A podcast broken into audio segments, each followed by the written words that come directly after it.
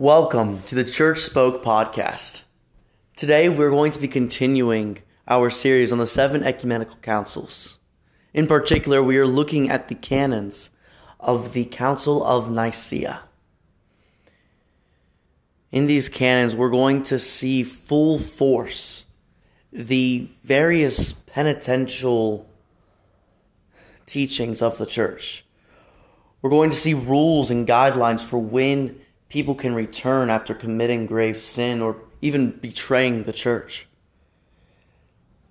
Now, I don't think I've ever heard of any church which actually follows these currently, but it's still fascinating to dive into these as well. And so, without further ado, let us begin.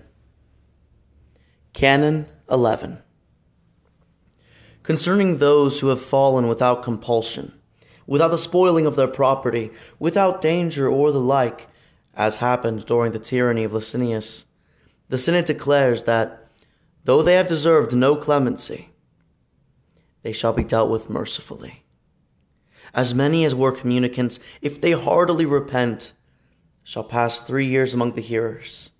For seven years they shall be prostrators, and for two years they shall communicate with the people in prayers, but without oblation. Canon 12. As many as were called by grace and displayed the first zeal, having cast aside their military girdles, but afterwards returned, like dogs to their own vomit, let those, after they have passed the space of three years as hearers, be for ten years prostrators. But in all these cases it is necessary to examine well into their purpose and what their repentance appears to be like. For as many as give evidence of their conversions by deeds and not pretense, with fear and tears and perseverance and good works, when they have fulfilled their appointed time as hearers, may properly communicate in prayers and after that the bishop may determine yet more favorably concerning them. But those who take the matter with indifference, and who think the form of not entering the church is sufficient for their conversion, must fulfill the whole time. Canon 13 Concerning the departing, the ancient canonical law is still to be maintained, to wit, that if any man be at the point of death, he must not be deprived of the last and most indispensable viaticum. But, if anyone should be restored to health again who has received the communion when his life was despaired of, let him remain among those who communicate in prayers only. But in general, and in the case of any dying person whatsoever asking to receive the Eucharist, let the bishop, after examination made, give it to him. Canon 14 Concerning catechumens who have lapsed, the Holy and Great Synod has decreed that, after they have passed three years only as hearers, they shall pray with the catechumens. Canon 15 On account of the great disturbance and discords that occur, it is decreed that the custom prevailing in certain places, contrary to the canon, must wholly be done away so that neither bishop, presbyter, nor deacon shall pass from city to city. And if anyone, after this decree of the Holy and Great Synod, shall attempt any such thing, or continue in any such course, his proceedings shall be utterly void, and he shall be restored to the church for which he was ordained bishop or presbyter.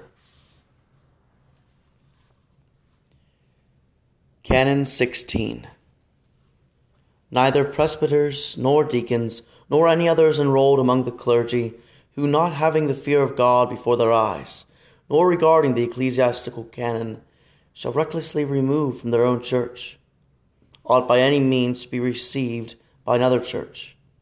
But every constraint should be applied to restore them to their own parishes. And if they will not go, they must be excommunicated. And if anyone shall dare surreptitiously to carry off in his own church ordain a man belonging to another, without the consent of his own proper bishop, from whom, although he was enrolled in the clergy list, he has seceded, let the ordination be void.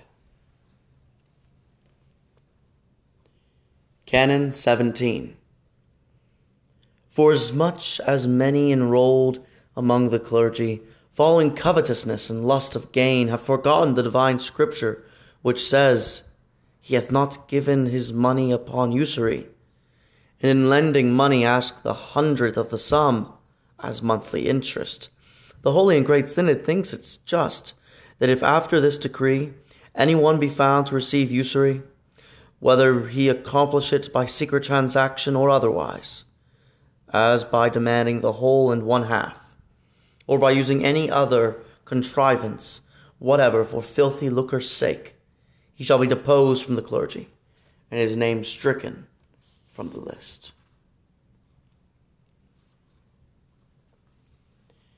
Canon 18 It has come to the knowledge of the Holy and Great Synod that, in some districts and cities, the deacons administer the Eucharist to the presbyters, whether, whereas neither canon nor custom permits that they who have no right to offer should give the body of Christ to them that do offer.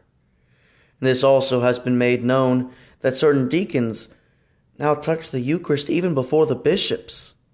Let all such practices be utterly done away, and let the deacons remain within their own bounds, knowing that they are the ministers of the bishop and the inferiors of the presbyters. Let them receive the Eucharist according to their order, after the presbyters. Let either the bishop or the presbyter administer to them.